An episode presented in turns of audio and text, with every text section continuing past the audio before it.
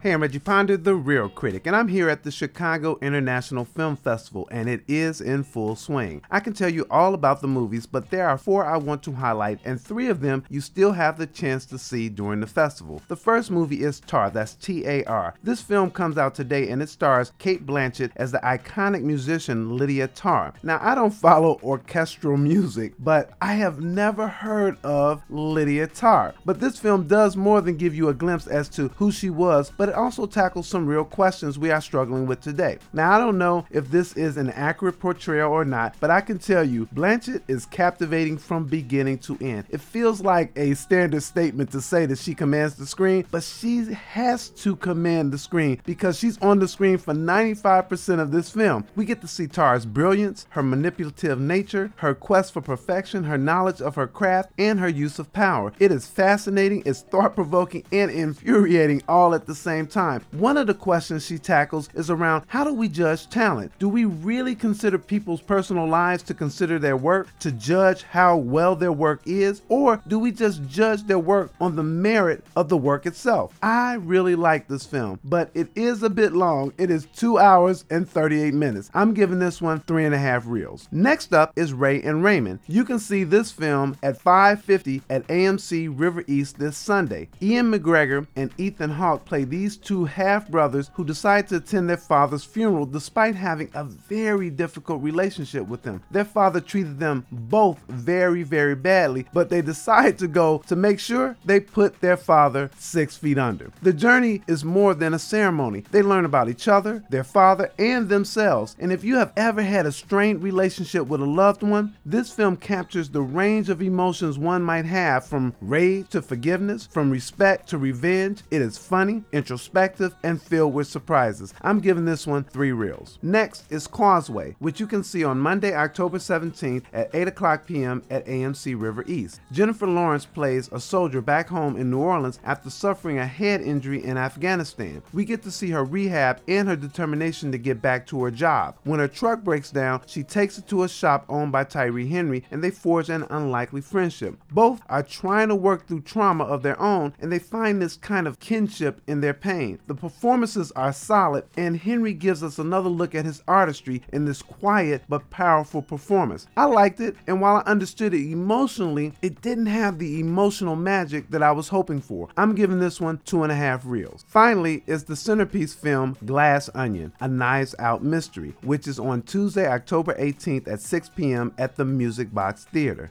Daniel Craig is back as Detective Blanc, and this time he has to solve a murder mystery at this murder mystery dinner organized by a eccentric billionaire played by Edward Norton. Now, the cast of characters makes everyone a suspect, and this film is interesting. It's layered, you know, like an onion.